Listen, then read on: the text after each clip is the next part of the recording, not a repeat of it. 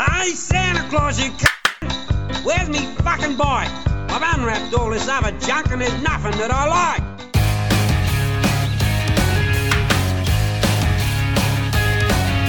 Somo and Redmond are the thong slappers.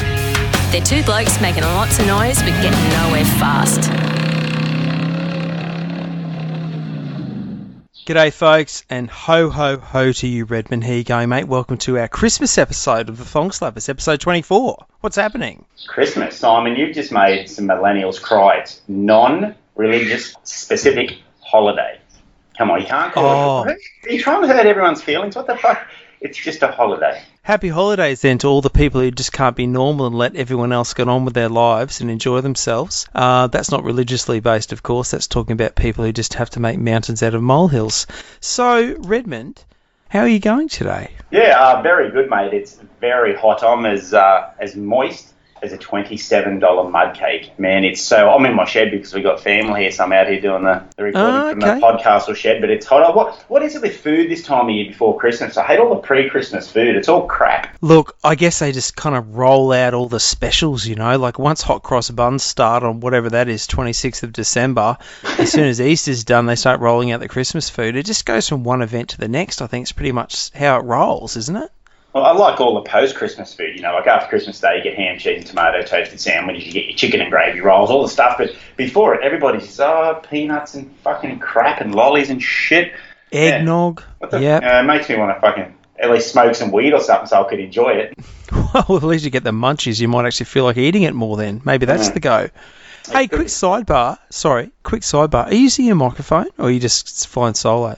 No, I've got the microphone uh, pipe. Oh, okay, no, it does. It sounds better, eh? Uh, Hopefully, this is going to make a. Now that my computer can actually handle all this, yeah, hopefully it works out pretty well. What I'd like to do is put together, if we knew how to edit a video, just, I'd like to, we're up to episode 23 now, is that correct? 24. 24.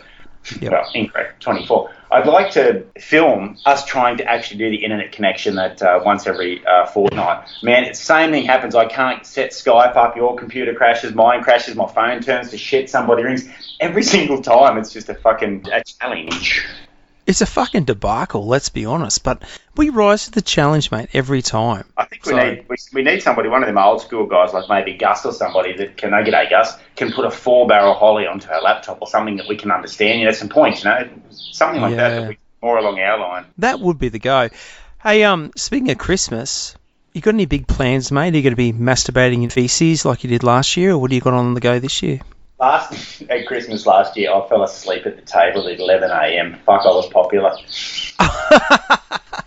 really? I put a vote on. Yeah, I was fucking King Redmond. I was fucking popular. Were you like, were you pissed, or were you full, like eating too much, or was it a combination of both? By 11 a.m., I had not had a mouthful of food. Nothing. Nothing. I just got up. Oh. But see, you've got immunity. You've got husband immunity. You get up straight in. It'll be it's Christmas. Fucking. fucking. So no, hey, look, we've been getting into Christmas a bit. We've got our stuff set up. We've done a burnout for the 4,000 plus mutts out there. Hey, welcome back to Australia's first and only dedicated streetcar podcast. To all you people that listen to you, thank you very much. And for those that Yes. don't listen, who gives a fuck about you? Because you won't hear this, you fucking wankers. Plenty of Christmas cheer coming from you today, mate.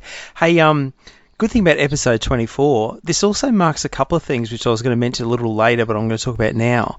Do you realise that the fact that we're going to be reviewing the January 2019 Whopper issue of Street Machine magazine, that actually marks, by the magazine anyway, it marks us doing a year of this podcast.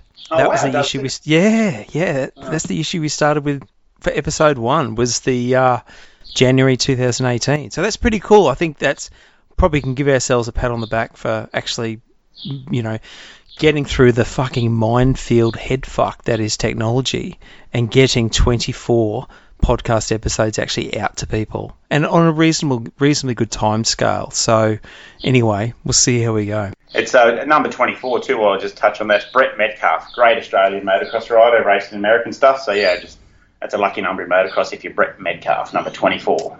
Oh, g'day, Brett. I'm sure he's listening to us as well. He would be. Hey, um, couple of bits of housekeeping I just wanted to finish off before we get into 1994, our chosen grunge uh, year that you decided upon. Now, a couple of things from last last episode I just want to clear up, or things I actually had to come back to as kind of like little bits of homework. I mentioned Gas 69, its real name was something completely different, and I actually went back and had a look. Gas 69 was actually named Midnight Maniac. That was its original name, but of course has never really been called that apart from its Street Machine feature back in '86. And secondly, you know something that you got me thinking about when I was actually listening back and doing the edit on episode 23 Pancakes? was um, you said to me about how the um, Street Machine magazine from 1988, which had Ivan Hands, LJ Torana on the cover, was that the one? Was that uh, Animal Axe? yes. Was that yes. the cover? That was the name on the cover. Yeah.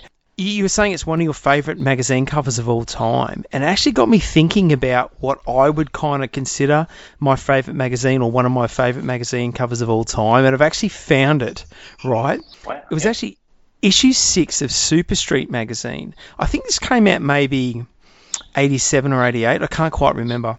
Anyway, I'll post a picture on our Instagram, of course, but the, the front cover of a Super Street magazine, it's got Tony Pimblot's HJ two-door Monaro. It's like a kind of like a darkish metallic blue color. It's got a full grill, as in the, you know when they join two Holden Yep. grills. It's like an I love it, HJ yeah. front, yeah, two grills with a little Statesman bottom piece together, quarter bumpers. It's got a T-top sunroof, and it's got a, the thing that will probably make people recognise it. It's got a cross ram intake on it, and it's doing a massive burnout from the Street Machine Nationals burnout competition. It's actually got uh, that that fills basically the front cover. It's a front view of that HJ Monaro doing the world's hugest burnout, and you can just see the two. It's got like um, oh I can't remember if they're called Cal Custom. I can't remember what the name of the air scoops were. I'll dig it up and add some homework for next episode. But it's got the twin scoops side by side on the cover doing a massive burnout. So that's kind of up there for me. And there's obviously other covers that I come across. I think, man, I just remember that cover. But something about that Super Street cover has just ingrained itself in my brain for all time. So, are you familiar with that cover? No, because I'm not familiar with that magazine, to be honest. But Okay. Um, yeah, Yeah. post upwards. Have a look. How how good have some of the covers been uh, uh, this year? We've got that, you know, the LJ or the LC, was it the six shooter? Yes. Yep. We've, we've had yeah. the, the EH. We've had the XB, the Hornflakes. yeah, that's right. The white one. That's It's- it's- super cool. That It's, one. it's been Yeah. and, and it's funny that you mentioned the the uh, quarter bumpers. It's funny Yeah. how that we can be influenced. I remember the we all had Gemini's like the the chrome bumper rear drive Gemini's, and when all the Toranas had the quarter bumpers and the big grills, we all done it to our Gemini's. I mean, we were apprentices with retreads. I know four or five of us. Uh, Gus Areka, if you're listening, a few of the guys painted our bonnets black, painted the front grills black, and quartered up our bumpers. I mean, you do get influenced by watching the magazine. I think. Uh, Oh, most definitely, and and that's the kind of thing. If you couldn't afford to have yourself like a V8 Holden, whether it be a Monaro or a Ute or some sort of HA panel van, which traditionally ran the full grills, you could kind of do something similar just with your own car to sort of st- still feel like you're in that scene. Look, I'm fully guilty as charged with that sort of stuff. Like that Mini I used to have as basically my first road going registered car. Perfect example of that. I love 60s customs and custom grills and all the chew grills and stuff they were doing. I actually got a Morris 1100 grill. Do you remember Morris 1100s? yeah, of course. Those, yeah. Grew up in Kind of like a, yeah, kind of like a small version, smaller version of an Austin 1800. And then they had the Morris Nomad, which was like an 1100 with a 1500 engine. Anyway, I actually learned to drive in a Morris 1100, and this same particular car, I ended up getting the grill out of it and cutting it down to suit the Mini, so it had like a smooth, kind of like a tube grill effect. But later on in the life of that vehicle, this is when uh, Howard Astor's Rock 3 was really popular, blue with the graphics, the or the Aqua, sorry, with the graphics up the side. I actually made graphics similar to Rock 3 on a smaller scale, of course. Made graphics out of schoolbook contact and stuck them on the car. So, you know, because that was what was kind of really popular at the time. So I had these like graphics going up the side of my Mini when I was about, you know, 17 or 18, just to try and feel like I was sort of up with the Joneses with it, I suppose. Well, I So- think I think it's something that you've held on to. I've seen a few uh, posts you've done and bits and pieces with your grills, and it's also an interesting subject for me. You know, your grills. You like to do a grill on a car. That's something Yeah. that you that you've probably bought kicking and screaming to modern day. There's people you know, you can modify your grill, and it's a uh, it's a really well. Obviously, you've got the tr- is it a Trans Am front end on Disturbia? Yeah, yeah, but it uses um, modified XB grills to get the honeycomb to kind of give it that sort of 70s look as well, using what was available at the time. It's definitely Yeah. a, it's definitely a timestamp in our hobby. Uh, the grill, custom grills and bits and pieces. Like even I've spoken a lot about it, the Chevy badge on or whatever. But people doing custom grills, I think it's we don't see enough of it. Well, sorry, I don't see enough of it. You know, it's cool and it's something you can do at home and you can you can do it with really basic tools. Oh, look, most That's that's why I haven't done it. yes, well, I kind of did put a statesman front on your VK that time, but That's what got I me think- thinking about it. That was how close that fucking thing go to fitting. That's frightening. But the scary part is too, it actually looked pretty good. Like, as much as it was supposed to be, just be a piss take, it actually didn't look that bad. Like, if you fitted it properly, it actually didn't look too bad, mate. And would, it'd, be Seriously. good, it would be good to do it just to rock up to a car show and like I'd have to wear my fucking boxing gloves. Don't you have some hanging from the rear view mirror? Isn't that what they make you have in orphanages so you don't masturbate? Don't they put boxing gloves on you? I don't know, mate. I never went to one. No, don't know about it. Never thought about an orphanage while anything like that was ever happening. Okay, can't we're help so you. busy on the clap clap for that. Listen, um, just while I'm sort of doing the uh, the catch ups, I just want to read out a quick bit of feedback too. Now, this has come through from our Instagram account at the Thong Slappers. It's from a well, I don't know the guy's name, but his Instagram uh, handle is FBEK Holdens, and funnily enough, he actually posts a shitload of FB and EK Holdens. He's obviously a fan. Yeah, so more, more power to him, amen. yeah, so look for the for the sake, I actually did message him as you would have seen. I said, "Oh, mate, hey, what's your first name?" Just I want to talk about some feedback. He never got back to me, Call so Gary. Gary then. I was going to call him like Phoebe, No. F B E K. Oh. Does that work? Gary Phoebe.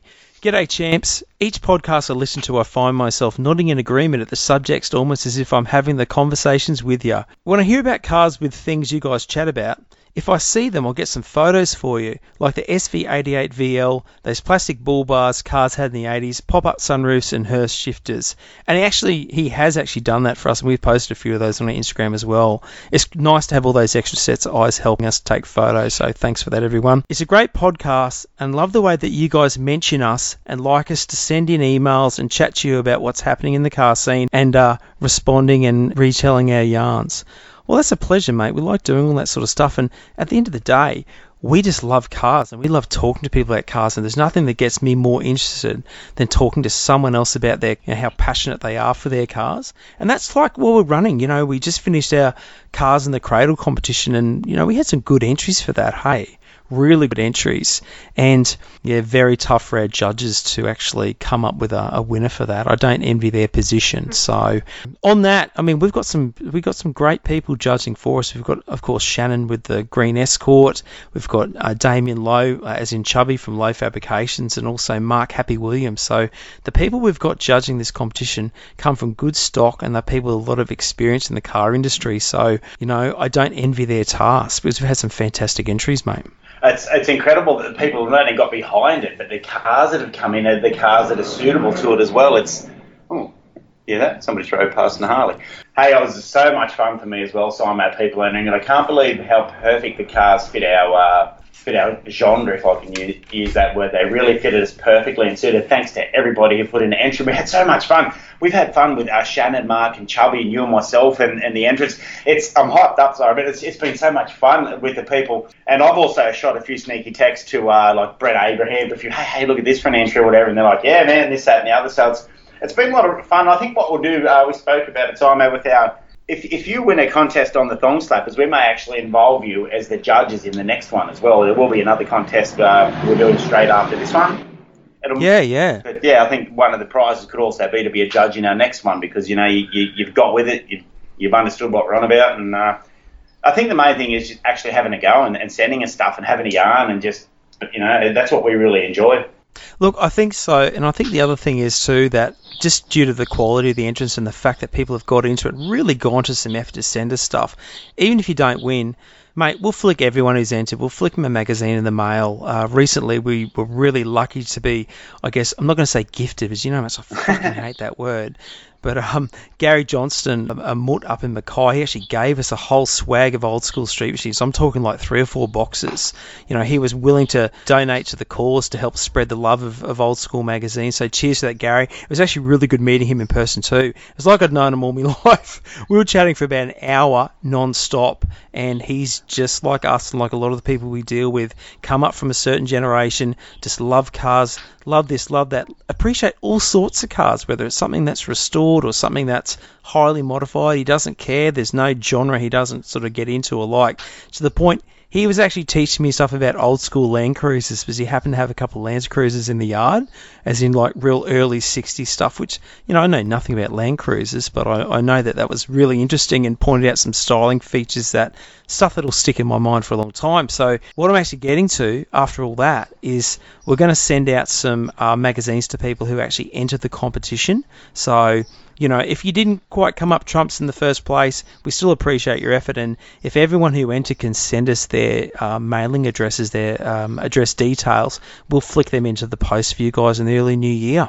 Yeah, um, I'll probably just sell them a addresses straight to a third party in India for money. Well, that's the other option. I guess it'll help cover postage anyway. Hey, um, that is true. I just wanted to say, if anybody has got a heap of old, particularly street machine magazines, and we don't need anything off anybody, but if you wanted to re-life them or have them do something useful, just send us a message and uh, we'll take them off your hands. But we will also give them away. We'll, we'll just spread them around a bit. If, they're a pain at your place, you want to get rid of them, let us know and we'll uh, we'll sort them out. Same with that. Yeah, I was talking sure. to Tim Barnett. You'll see he's uh, he does he's the car cover guy. That does them awesome. Oh, how awesome are those car cover shots! I love it. Very fucking good. But I, I rang him yesterday morning, so I'm just fucking bored or whatever. So I had a yarn for about an hour and a half, and he goes, "Fuck, it's funny how this whole Instagram thing works. You know, like it's, it's like you've known people, you know, for years, whatever. It's car, I think it's more cars than Instagram that does it. You can start talking about cars, and, and that's it." I was, uh, the Boilermaker and I on a night shift the other night. We went down to the pit and we're doing the job, and we drive down the pit, and he mentions, "Oh, I've got a 2004 XR8." that's it. Well, that was done, mate. Him and I just yarned and yarned. I, I convinced him to put a shaker on it.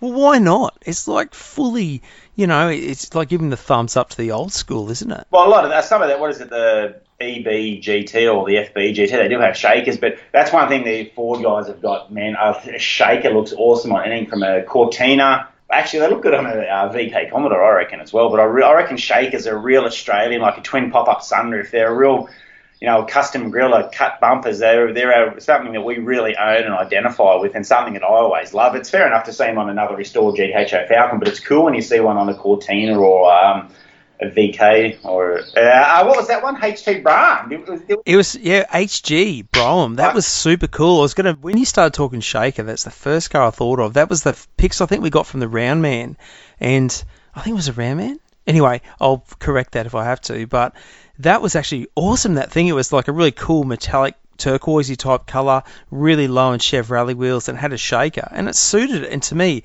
it just looked like old school street machine. So I personally don't have a problem with that whatsoever. Yeah, I love shakers. When uh, we put a, a clutch in my cousin's XY GT clone, sitting at the lights or whatever, and it's hot in Townsend, and it's like got the little quarter window open. It's got the twin plate clutch. It's got manual steering. It's as hot as fuck. And the guy pulls up beside us and he's got like V8 ETA number plates in the Evo. and I'm sitting there in this thing with a wild cam and whatever. The lights change and he just went. He was gone, man. The thing was sneezing and farting and whatever. And it, it, it had changed three years before I even got the fucking clutch out. But I just looked at the old shake and went, yeah, I know.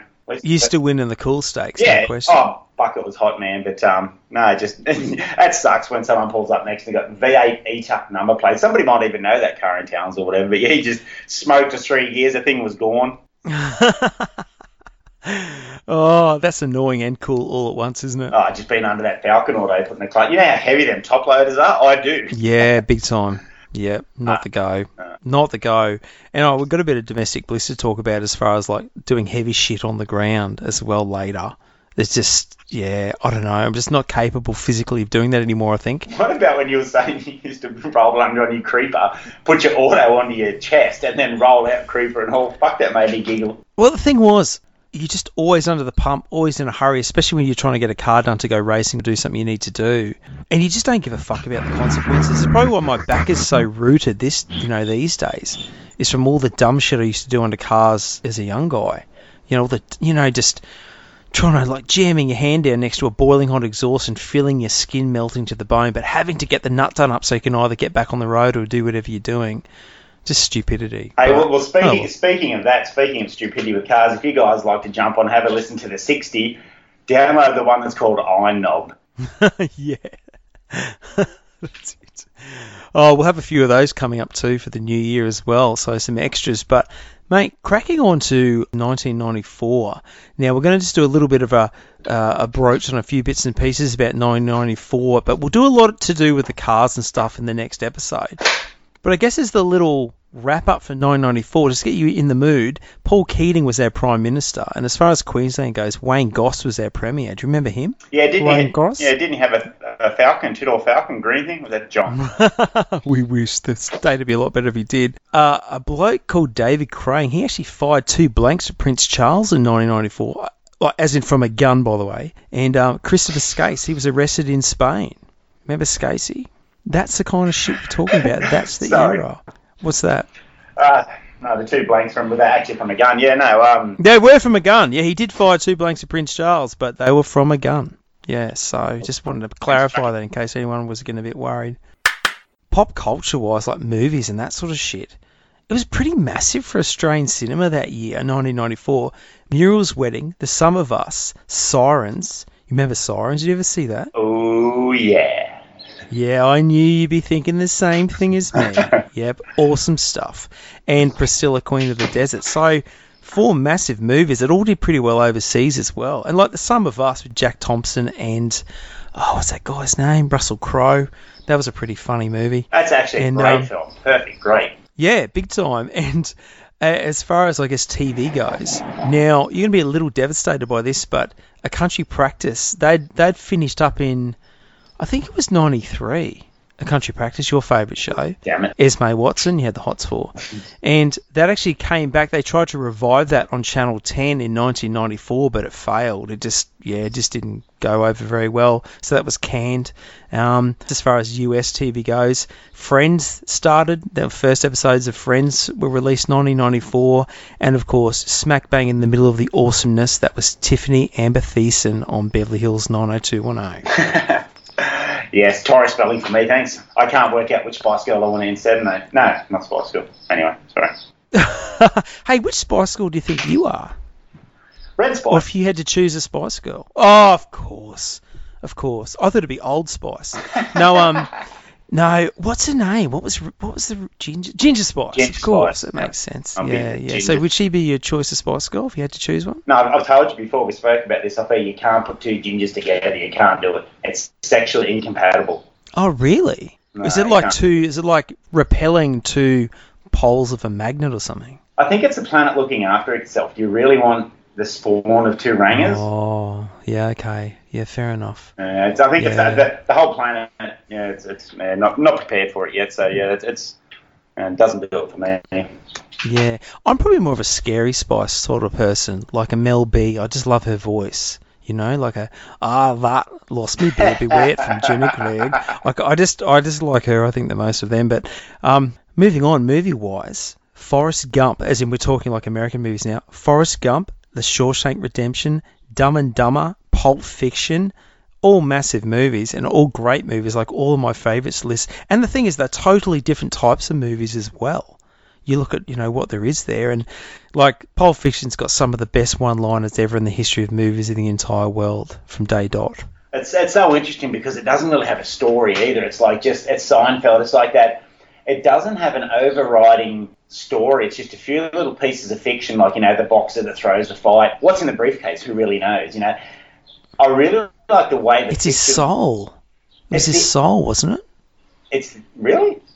Yeah, that wasn't it the soul of Marcellus Wallace? That's why he's got the band-aid on the back of his neck, because apparently if you sell your soul to the devil, that's where it gets drawn out of your body, is through the back of your neck. Is that from Robert Johnson?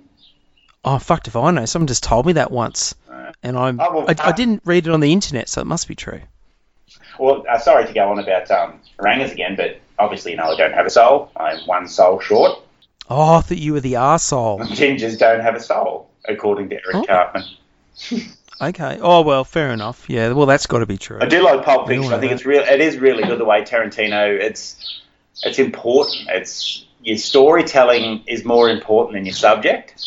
Like I say, if your observation's good, your writing's good. It's not your writing that has to be good; it's your observation. Yeah, that's a really good point, you know. And I, I think the thing with that is, for me, it's probably Samuel L. Jackson's standout role of his career. Like the stuff that comes together, the way he, he you know, look, I don't normally like his acting. I find him a bit, I don't know what to call it, almost not, I'm not going to say fake, but it just sounds a bit red. But he was great in Pulp Fiction, no question. Him and John Travolta, they just worked really well together in that. And that, of course, was a bit of a comeback movie for Travolta as well. Oh, he's brilliant. He's Um, brilliant, JC. He's had more Big time. the toilet seat. Half his luck was. Now, see, he danced. Um, he danced with Uma Thurman in that film, and uh, the director Yeah. got him back. And what was the other film that he did? Get Shorty, is it? Possibly, Yeah, yeah. and I haven't seen that for a long Look, we're going to use any excuse we need to. Let's write the script. It's interesting with script writers, uh, particularly from television. I think you mentioned Friends earlier, whatever. I think the script writers in television have come so so far. Watching The Sopranos one day, and uh, one of the one of the main characters walks in. He's got a fishing hat on. Yeah, I mean, I mean, yeah. this is the mob in New York. So you know that the writers, the script writers, are sitting around going, if you can write a fishing hat into this scene, I'll shout a steak dinner. we might as well have some fun at the same time, hey? Yeah, so and, and they've done it. That's when you see uh, some of the script writers in television, particularly, see something that doesn't fit, and they manage to massage it and get in there and go, "Fucking done! It's your shout for Hennessy." nice. Hey, uh, 1994. Do you have some vice versa action for me, mate? Yes, I have got some, but just one last thing. I did challenge you once to write Eager Beaver into a piece in Street Machine. You haven't paid that yet. Ooh, mainly because I forgot all about it. So, That's the I can challenge. just- Can you write Eager Beaver? We're not, we're not talking about spray painting. yeah, I was going to say that's probably where I would actually try and put it in is through spray painting. No eager beaver here. This was actually painted in a booth in Tupac. I already got the line ready. I just need to find a car to apply it to. Am I restricted in where I can use it? Just as long as it gets published, is that all it is? No, you can use it wherever. You buy the power vested in fiction. You may use Eager Beaver Okay, as you see fit. Okay, no worries. Can do. What's the bet? What are we betting on it? Oh, let me guess. I'll do a podcast episode with you. Naked. Well, I'm kind of almost that now. It's so Nah, fucking talking about hot me. at the I'm moment. talking about fucking me. Oh no, if it's to do with you, you'd want to just incorporate your penis in there somewhere, and that's probably not the go. It's tis the season to be jolly, but That ginger, Not in that little, kind that of way. That ginger little fucking stub. Hey, hey vice versa. uh, 1994. You know what? I- Yes. You, know you know what I want to bring back? okay. Tell me. Huey, Huey's Red. Oh, is that because it's got your name on it, or Yes. why? Is there any specific? Okay, right. It's a great drop as well, but also Fast Fours and Rotary magazine from the time. And I used to love them old school. I was talking to Jason Lowe a while ago, and we're really getting into the, the old four cylinders: Coronas, Coronas, ah, Coronas, Corollas, Celicas, Datsun 1600s, 1200s, uh, Chook, Yeah. Chook. So I want to bring back a, a couple of the Fast Fours and Rotary magazines. I think Brett Abraham might have a few of them that I'm trying to get out of him, but he's not keen. Mate, funny you mention that. There's actually a couple of those in Gary's pile that he donated, so I'll flick them up to you, and then you can pass them on to whoever else. So, like, as in the real early girls, like Sweet. episode oh, episodes, like issues two, three, four, that sort of thing. Ah, that's So- pretty cool. Yeah, and on that too, there's actually a Fast Fours and Rotaries Rotary Special magazine. It must be from the real early days. It'd probably be from when did that magazine come out? Early '90s, I suppose. Yeah, that, that I was. think Yeah, I used to buy it. From about- 1990. Yeah, I used to buy it from about 1990 to 98. Yeah, I think. Yeah, I got it for a few years Yeah. when I had a mini because that was really the only, uh, the only magazine that featured minis as far as kind of hotted up minis. And there was actually a mini once featured in Street Machine, which I'll have to dig up. It's a white one, had the um, air cleaners coming through the bonnet. Yeah, I'll have to dig that one up. That was very cool. So that was The other thing I remember early. from '94, you might you might relate to this, you might not. Time Zone. Yeah, I remember Time Zone. Yeah. You know, it's funny. Saint Lucy and I, we still play like um, oh shit, what's the name of that? Daytona. Yeah. We still played Daytona and Sega Rally. I've actually got photos when we were on holidays recently, and we went past one of those places, and we thought, "Fuck, let's go and then we play some Daytona." You know, the where you can have multi drivers and stuff. And we're just like smashing fuck out of all the all the you know Gen Ys trying to beat us. They of course were using automatic, but we had it on manual shift, so you can actually Manual come into a corner. Mate, I actually use it to your advantage. Like, if you're coming up to a corner too hot, just jam the thing back up in first. It's not like, seriously, it's not like you're going to blow the engine up or anything it's just a video game. It's not like the old Atari Dragster where you'd blow the motor. You just jam it back into first. It actually locks the arse up and then go straight to third and power back into it. And you can actually take the corners drifting. Serious. Okay. Next time I come to Townsville, we're going to go play Daytona. I'm going to show you how to do it, and you'll just kick everybody's ass. It's at the movie theaters. I think uh, uh, Suzuka, remember Suzuka with the road bike that Yeah, motorbike, to and from- yeah. yeah. So I'm going to go to uh, on time zone uh, on Thursdays when I was uh, I just finished 94. I'd, well, 94 I finished my was my last year, so I was probably still a tradesman. I was living in Liverpool. I used to go on my Yeah, okay. BMX on uh, Thursday nights because it was payday.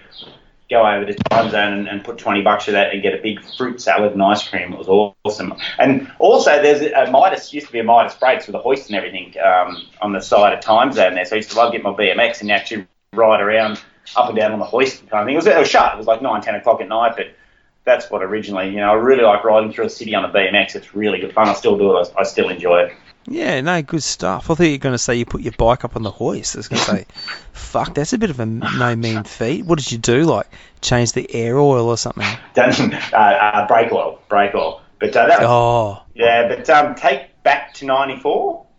Yeah. What. I want to actually take back is some hand cleaner, some modern day hair cleaner. Obviously, I was a truck mechanic in '94, and hand cleaner, unless it was Solvol or fucking Terps, it wasn't very good. No, you know, it was very similar in the early years of me doing my mechanical work too. I used to use like um, laundry powder. Yeah, laundry powder Like- was that's right. It was better. It used to burn fuck out of any cuts or anything you had going on in your hands if you had cuts or grazes or whatever. But you put laundry powder in there, and that, as in, you know, if they're rough kind of, not a liquid, but an actual powder. Yeah.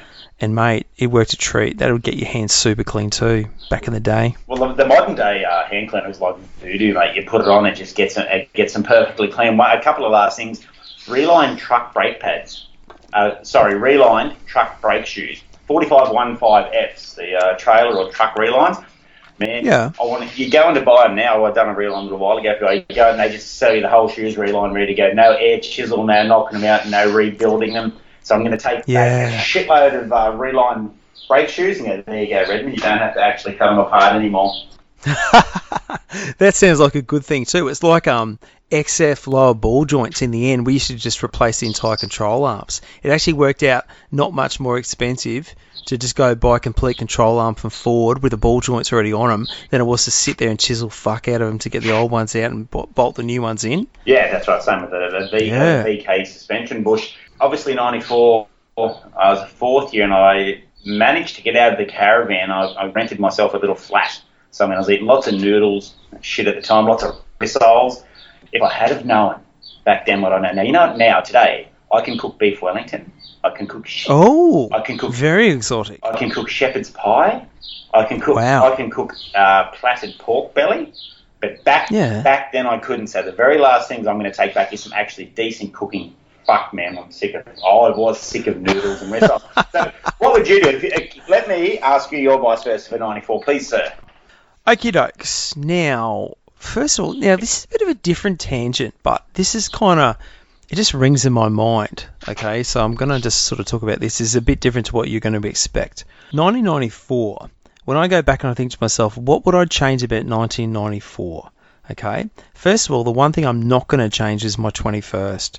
I had the most amazingly awesome 21st birthday party at my parents' house. Shitloads of people, really good bunch of people. We had an awesome time.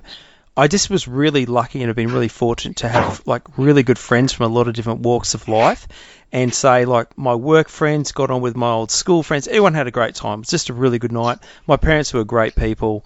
Got into it. My sister's band played. It was just a great time. My mate Toby, in his Fairlane, dropped the hugest burnout out the front. There were these two 265 marks, like 265 tyres. Dropped this massive burnout, and those marks were still there like a decade later. you know, and it was just it was a really good time. So definitely wouldn't change that. Um, one thing I probably would change. This is where it's going to get a bit off track to what we normally do. Man, 1994, I was kind of in a relationship with this girl, and I just would not have wasted my time if I could go back and change anything. Look, You would have went she's to a a great guy. chick. You would have went to a guy. No, definitely No, not. sorry, yeah, no, Def- no, definitely not. No, it's just more the thing. You know, the whole thing where in your heart of hearts, you know it's not happening. She knows it's not happening, and you guys just waste like two and a half years of your life together. I probably would go back and just go, you know what? There's no point having a girlfriend for the sake of having a girlfriend. And I'd probably, you know, I think we would have gone our separate ways way earlier. It's the whole lost opportunities thing I'm sort of broaching on towards that. Anyway, so there's a bit of advice for the young folk who listen to us on this show, or even the older folk or whatever. You know if it's happening, it's happening. You know if it's not happening, it's not happening. Don't waste your fucking time on people who don't deserve it. Next up, if I was actually going to bring something back to now from 1994, that's a really easy answer for me. My mate John Jones. I actually grew up with John. We were neighbours in the sort of early 80s, so at this stage I'd known him for over a decade. He had the coolest 1966 Pontiac Parisienne. It was Pontiac, it was uh, like candy apple red colour. It had a 327 power glide gear drive. It was just the most awesome cruiser in the world. And that car to me is like a symbol of good times. Like we were always in that thing. We always had a shitload of people in it cruising around like through Brisbane. You know, it's a great car. We go lapping on a Friday, Saturday night. We go out and come back out and go for a cruise or whatever. But we just had so many good times in that car. And he sold it probably by the, oh shit, maybe about 97, 98. I'd go back to 94, and the cars just disappear the face of the earth. How the fuck a, a Parisienne like that disappears, I don't know. Anyway, it's disappeared off the face of the earth. If I could go back, I'd bring that car back. And just quickly on that, one really good memory I have of that car, we were actually cruising through town. There were six of us, so three in the front, three in the back, you know, guys and their girlfriends and whatever. And we saw a couple of friends of ours, another couple, walking along the side of the road. So we're having a quick chat to them. They said, "Oh, can you give us a lift to our car? It's like down over near the Botanical Gardens." No worries. Of course, you can put eight people in a Parisienne, no worries. It's not, you know, they had no seatbelts from the factory, so you just have four in the front, four in the back, no problems. Anyway, as we drive along, John says, "Hey, listen." He goes, "If you hear me say cops." Make sure that one person in the front ducks and one person in the back ducks, just so they don't see there's eight people in the car. Okay? Yeah, no worries, mate. We'll do that. Anyway, we're about probably two blocks away from where he said that, and he goes, "Fuck, cops!" All eight of us ducked, including John, who was fucking driving the car. Ghosty, big ghosty. Mate, so this prison's gone past with like no one in it at all. It was like ghost ship. Anyway, of course the police pulled us over, but they were cool as mate. They were just like they and we told them the story. We said, "Oh, listen, we know we're doing the wrong thing, but he'd said he'd said, look, if, if you see police or say cops, make sure one person ducks." And then the cop said, "But you, mate, you ducked too, and you're driving. What's the go?" and it was just a good, it was a really good memory I have of that car and that time, and we still talk about that now. But talking about Johnny Jones, like if you're listening, John, g'day, mate. I look forward to catching you again soon.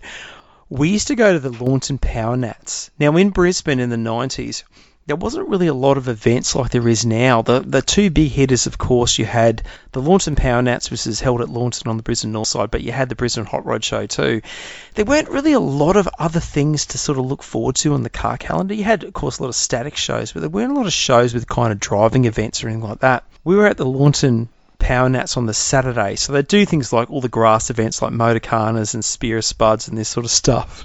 And we're watching this Motorkhana and they got a few toughies from the time doing their thing and, you know, hanging out and they're doing donuts in the grass. It was a, you know, it was a good time, a good laugh. This guy comes out in a Mazda 626, like those, ah, probably, I don't know, like maybe, were they mid to late 70s, the rear wheel drive Yep. Mazda 626 Well, sedans? yeah, 1800, yeah. Yeah, four cylinder. That's the ones. Yep. This guy's out there, and the car's painted like a. It's like high fill spray putty. It's kind of that browny, creamy, beigey colour. So it's flat as a tack, and it's just, it's just. There's no guide coat or anything on it. It's just spray putty. That's it. So it comes out. This guy's revving the piss out of this thing, but it's making no noise because it had a standard exhaust and all the rest of it. And the thing with John, he's a really quick-witted kind of guy, like really funny bloke. And you could hear the crowd yelling out bits and pieces, like yelling out stuff to this guy. And the guy's in the middle trying to do a donut. And this guy in the crowd yells out, Hey mate, what's the secret to your polish? Because the car obviously is dull as shit. Like there's no gloss whatsoever. So this guy's got it. Hey mate, what's the secret to your polish? And Johnny Jones, as quick as lightning, yells out. He leaves it on, and the place just friggin' erupted in laughter. And that's just one of my yeah. So we used to have such a good time at those events. Ah, you know, cool. no responsibilities, nothing else you had to do except you know get up, go to work. It was nice and easy. But that pretty much wraps me up for vice versa for '94. So yeah, good memories, bad memories, bit of a mix of all. It can't all be um, sunshine and lollipops, can it? Well, the funny thing I think about your comments on about relationships in nine, uh, sorry, relationships in '94. Man, I was a fourth year apprentice truck mechanic in Western Sydney with the fucking Gemini retreads. If any woman had paid me any attention at all, that didn't want to, the only women that I was involved with back then romantically issued me invoices. Wait, well, how, how was I going to date a woman? No, do you want to fucking split a paddle pop? you could have given him some noodles, mate. I Maybe your noodle. uh, beat me to it. Yeah, but um, that's just funny. Yeah. No, but uh, Yeah. vice versa is a great concept, and it's something that we really enjoy uh, doing here, guys. If, if you want to build a car to take back, or if you want to take something from uh, now back to then, or something was better back then, just bring it up. Just DM us, have a chat about it. We really enjoy vice versa. It's a, it's a fun part of the Thong Slappers. Yeah, and speaking of that too, how good were some of the responses we got to our running on empty festival or running on empty vice versus with a change of cars? We've still got a few to roll out. Hey. Very sorry if anyone forgot yours. It's just because I'm retarded. It's not because I'm uh, ignorant or arrogant. I'm just honestly, Simon, let them know I'm retarded. Say, say you're retarded. no, mate, no, we're both just busy. That's all it is. But we've got them lined up. I just didn't want to kind of saturate it too much with them, but we will get them out there. So Guys just had hang so ten. much fun with it though, and how good Man, and really good, really good options too, weren't there? We had so much fun with that. We- might do that for Mad Max one day, or we might do it with um, what's that stupid little cars with the whiz bang lights under them? What's that film? Um, oh, Fast and Furious. Yes, we, we should do that. Put some real cars in there. We'll get fucking. We'll get Yeah. uh, we'll, get Chris Christo in there and Rex Webster and shit. We'll make that film fucking mad. I just want to hear you do your um your voice you do for Vin Diesel again. That's all I'm waiting on. We'll look forward to doing that. hey, before we get into Bible studies, which we kind of kind of promised from the start, I just want to sow the seed for a few things about 1994 cars that we'll be talking about in the next episode. Have a think about these cars. Maybe do some googling to refresh your memory if required. We'll be talking about these in episode 25. Okay, Brian Willis is Summernats 7 Grand Champion HK Monaro, the green one. We also had David Dowling's Satnav FC sedan, the white one with all this computer whiz bang stuff in it, with Yes, Satnav and the number plates. Remember Yes. that? That- Yep. That's got a pearl through it. Exactly. Yeah, pearl necklace. Yep. There was also Mark Sanders Heat Seeker Monaro. Of course, Mark Sanders who built that cool LH Torana we've spoken of a number Yep. of times. Now, oh, I'm really bad with names, so just I really apologise to anyone for the for the past and the future of this podcast. I apologise now for any names that I just totally fuck up. I'm going to say, is it Frank Regitano's or Frank Rotano's 1964 Corvette? It was the yellow one. Now, I should I should have done some googling. I actually meant to, but I have a feeling that was a SMOTY winner for 1994. Uh, what, what year I'm model gonna- the car? A 1964 Corvette. Yes. It was yellow. Mate, I've got, Do you know I've the car? magazine. Oh, it's, it's not far from here. Sorry, oh, that's one of the ones I was looking at this morning. That that's, that's unbelievable. I'm just actually doing a Google on that now. I don't know if it was 90. Oh, okay. Um, That's one of the mags that It was out. actually it must have been 1995 because 1994 Colin Townsend's a wide body FJ that won Street Machine of the Year. Yeah, wow. There you go. I'll, I'll drag the magazine out. Yeah. Yeah, so pretty much we'll we'll get on and talk about some really cool cars. And that how cool is Colin Townsend's FJ? Yes. Seriously. It's all F, FJ or FX. FJ. FJ. Yeah. Actually, I've completely fucked that up. 19, 1995 was Daryl Macbeth in his FJ Holden. It must been 1993. Yeah. I'm positive that Frank Regitano, I'm sure that his car. Oh, it was 1993. Sorry, my bad. Yeah, right. Anyway, so we'll talk about whoever actually did win 94 being Colin Townsend as well. But always awesome cars, those ones. All three of the ones I just talked about were great. So we'll get bef- that. But Before we bust into Bible studies, I've got a tiny bit more of 94. Do you want to do it or you want to wipe it or what do you want to do? Yeah, man, just just let it all hang out. It's all good. Okay, so 1994 obviously uh, was the year I think I told you I got my magic carpet, Yeah, yeah, yeah. my trade certificate. Something that I've noticed changed in workshops. I'm lucky to be of that age. I've done 27 years now in uh, workshops. Something that I've changed, and there's no political comment on this at all. This is just something that I've seen. When I first started my apprenticeship, it was in a place that uh, was basically shut down every second week for a demarcation dispute. Do you remember what that was in uh, 19? No. in the 80s, right, they had this thing. You could only do your job. It was a union workshop, so you could only the only job I could do was as a mechanic. I couldn't do any electrical work. I mean, as far as 12 volt electrical, or any. Oh, okay. If I want, Yeah. if, this is true, mate. If I wanted to jack a machine up, I needed a rigger. Yeah, so, yeah, I was something that was really heavily demarcated. Blue circle stuff, Yeah, okay. But then last year, I worked somewhere as labour hire. So I just think it's interesting in workshops to see that change. Neither I'm, I'm not making any comment, but I'm saying it's, it's a, a time that I've managed. I've, I've lived through that whole time from demarcation disputes Yeah. to labour hire. So from one one full extreme to the other, and both had their certain roadblocks, whatever. Well, uh, one thing that's really changed in the trade around 1998, 3.8 drive gear came in. Yes. Uh, Yeah. I uh, still yeah. use that more than half inch now anyway, just on my own car. My first stuff. tools I bought were half inch, and then Repco bought out this 3.8 kit in about 100 bucks. It wasn't about 1997 or 98.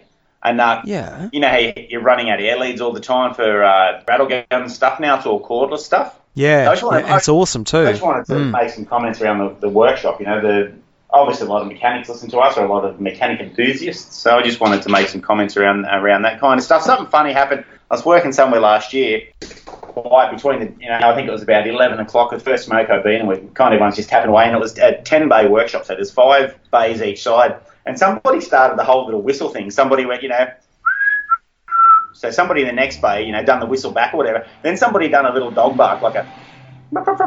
So then somebody done a big. So some, somebody does a big dog bark. So mate, it made me laugh. Somebody done the little yape yape yape, the little dog running away. But then somebody's done the little dog bailing up and bailing the big dog, and the big dog running away. Oh man. It was just that. It was so much goofy fun. Stuff, eh? Just the goofy stuff that happens on shift, you know. But the thing is, you should just have a bit of a laugh. Work should be about having a bit of fun and having a laugh. And what it comes down to for me, right? And I, I would say that most people would agree with this, and if not, so be it. No one wants to be at work. You're only at work because you have to be. So you might as well have the best time you possibly can while you're doing it. So It's just some of Yeah. some of some of that humour that I've picked up, and some of that humour that I like again observe and report on is probably what I'd like to do. It's just that whole whistle thing. It's just funny, man. It's, you, you can't write that or you can't describe it in any kind. But when it happens, it's just like it's pretty fucking cool. You know, just the, the, Yeah. to, the to and fro, the ebb and tide of the workshop kind of thing. I'm sure a lot of guys out there know. You know, and then somebody actually at the end of it, somebody made the owl noise. You know, and everyone yells like, "You're a fuckhead! It's dogs." That's the thinking he was funny, mate. Oh Like, man! Speaking of like when you think to yourself, okay, I don't know. Look, I know I'm supposed to grow up, but there's no way it's going to ever happen. And I've done this recently, and I'm 45, so I probably should fucking know better. Especially when I, I I've, a total another subject I'll have to talk about another time is I compare my life at 45 to my father's life at 45. Complete opposite ends of the spectrum, right? He's got a high powered, high paid job. He's fucking stressed the eyeballs. He's got two teenage kids, me being one, probably fucking giving him the shits. He's got no money for hobbies or shit like that, like no cars because he's paying like 18% interest on his home loan. And I just compare that and that generation, and I guess that generation were brought up in a lot of ways like baby boomers post war being used to not having a lot because that's what their parents endured through those times. But I just compare, like, here I am at 45. I'm doing a friggin' podcast with you where we talk about dumb shit, which is great, don't get me wrong. I've got BMX bikes. I play around with stupid cars. I laugh at my own farts, and that's the point I was trying to make. The other day, have you done that where you're by yourself and you do a fart and you actually, is that funny? You laugh at it? Have you done that? I farted and yawned at the same time the other day. Oh. Oh. Man, it's getting the intake and exhaust mix. I farted. My whole head smelt like fart, man. It was horrible. I had to brush my fucking teeth.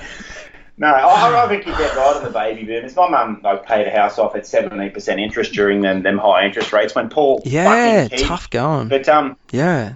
my grandfather, obviously one generation back, they used to ride a horse to work or whatever. You know, he remembers bicycles coming to their town. He's, he's passed away now. I get a fucking jet to work, and honestly, Yeah, man, a jet that's all right. engined aircraft takes me to fucking work. It's just incredible, mate. It's uh, I, and I, Mm. there's something I'm passionate about is the baby boomers, man. I really love that generation. They are, they will go down in history as our um, as our Caesars, as our as our no, they are a solid, solid bunch of humans, man. They went through that fucking war. I think that baby boomers and Generation X, we're probably the two luckiest generations in a lot of ways because we've lived life without all this hyper technology like we have now, like social media and all that stuff, and mobile phones and blah blah blah. We've got to experience both sides of it, whereas generations before the baby boomers wouldn't have got to experience the you know high tech age, and I guess more so the later Gen Ys and whatever they're up to now, they never experienced life without all this shit. Like Facebook has been around long enough that there's kids in high school now who don't know life without Facebook, or as in that whole thing. And you know, it, it's funny. A good mate of mine, uh, Mick Wynn, g'day Mick. He was talking sort of something really interesting about the Ekka. You know, they have the Ekka in Queensland Yep. and Brisbane every year. You know, he's talking about, oh look, he's taking his kids there, and his kids are like, I think maybe, oh shit, twelve and nine, something like that and comparing the Ekka to when he went there and how it's totally different. It's like a fraction of the size. They've got a fraction of this and a fraction of that. He said, I'm saying to myself, oh man, it was so much better when we had it. We had this and we had that and there was all this over here and this over there and just sort of reminiscing about the Ekka. And his, his son's like, well, I don't know what that was like because I wasn't alive. Like, and he sort of said, he goes, it really, it really made me think because how he's experiencing it is totally different to how I experienced it and how people before me would have and people since will. And that's a really good point. Like he's got nothing to compare it to. He's just comparing it to what he's experienced firsthand in his own life. And that's you know, so he's probably creating his own like his son's probably creating his own great memories from enjoying it for what it is. He's got nothing to compare it against of it being better or worse. Yeah, I think that's where car guys have got an advantage. We've proved that with, uh, well, sorry, everybody, all the Woods have proved that with the uh, cars in the cradle thing. That in a generational experience, uh, obviously a different, um, a different experience. But with cars, you know, my, my brother's had his two kids. He's he's uh, well, three kids, but he's two boys that he's raised and in the shed with the cars. So they they know who Larry Perkins is. You know, they know. So it is interesting. I think car, honestly, I think uh, the car culture, we do throw back to a, a generation before us as good as any other hobby ever will. Yeah, no, that's a really good point. A very good point. Hey, um, on that, mate, we've been jibber jabbing for about an hour. I think we might wrap this episode up, and we might make um our review of Street Machine magazine. We might make that episode twenty four part two. Yeah, with Bathurst as well. Do I've, think? still got Bathurst 94 to do. Yeah, So we've got a we'll- shitload yeah. of ninety four to do properly anyway. What I'd love to do, and um, we might, yeah, I agree. What I'd love to do, we might get people to DM us, maybe tell us, just tell us yes or no. I'd love to do a mega episode, like just a three-hour podcast. You know, the phone calls you and I have. We'll just do a three-hour one. I know that's about sixteen hours of editing for you, so that's a bit selfish, but. I'd like to do a mega, a mega three-hour episode. My people can listen to it in fifteen-minute blocks. They can just fucking delete it. Who gives a fuck? It is what it is. But um, Yeah, I really think yeah. sometimes we get pretty deep. We go pretty deep on some of the issues, and I really like to pull the guts out of them and, you know, just try and do a mega episode one day. You know, maybe in the new year, See- maybe March, April, whenever. Yeah, see, that's the beauty of just not having a plan. I think Said nobody ever. suits me. All right. On that note, we might wrap up episode 24, but we're going to be back with episode 24, part two, which will be purely, wholly and solely a big Bible studies on the January 2019 Street Machine magazine. So, of course, if you want to message us, you can email us, thongslappers at optusnet.com.au, or direct message us on Instagram. Uh, we've got, of course, our always we have our thanks. St. Lucy, Queen Deb, Simon Telford at Street Machine Magazine, you Redmond, everyone who gets on board and supports us. And uh, we'll also be announcing, too, very early in the new year, we'll be announcing our winner of uh, Cars in the Cradle. And look, we've got a fantastic gift pack for the winner of that competition. And just while we're talking about that, I just want to thank a few people for their efforts for helping us with that and with the prize pack. Of course, Simon Telford at Street Machine Magazine, they're supplying a uh, subscription and also a gift pack for the winner, uh, or winners, I suppose, because we're talking intergenerational. Um, we've also got the folks at Yellow Terror who proudly and thankfully have come on board and donated some awesome guard covers and some great stickers. We'll be seeing it out. And of course, Damien Lowe uh, from Low Fabrication, Chubby, he's actually donating also a gift pack as well. So whoever wins this, they're going to get some fantastic stuff. Hey Like stuff that far exceeds anything we're going to try and put in our thong slappers gift bag. It's going to feel a bit lame, A but fart in the anyway, bag. the friend. thought that counts. So don't forget that. So Redmond, I'll chat to you in episode 24, part two. No worries, Simon. Thanks very much. Something I've had a bit of feedback from was uh, when we thanked everybody on the last one. What I'm going to do is that's my homework. I'm going to write down about 50 people to thank because there's honestly there's 4,000 people I need to thank. There's definitely 50 people definitely that we need to thank. Uh, it's been fun. It's so much fun. It is big time. All right, mate. I'll chat to you in part two. Cheers, mate. No worries. See you. Have a good Love- Christmas. Love the family, mate. Cheers. Likewise. See you, mate. Yeah.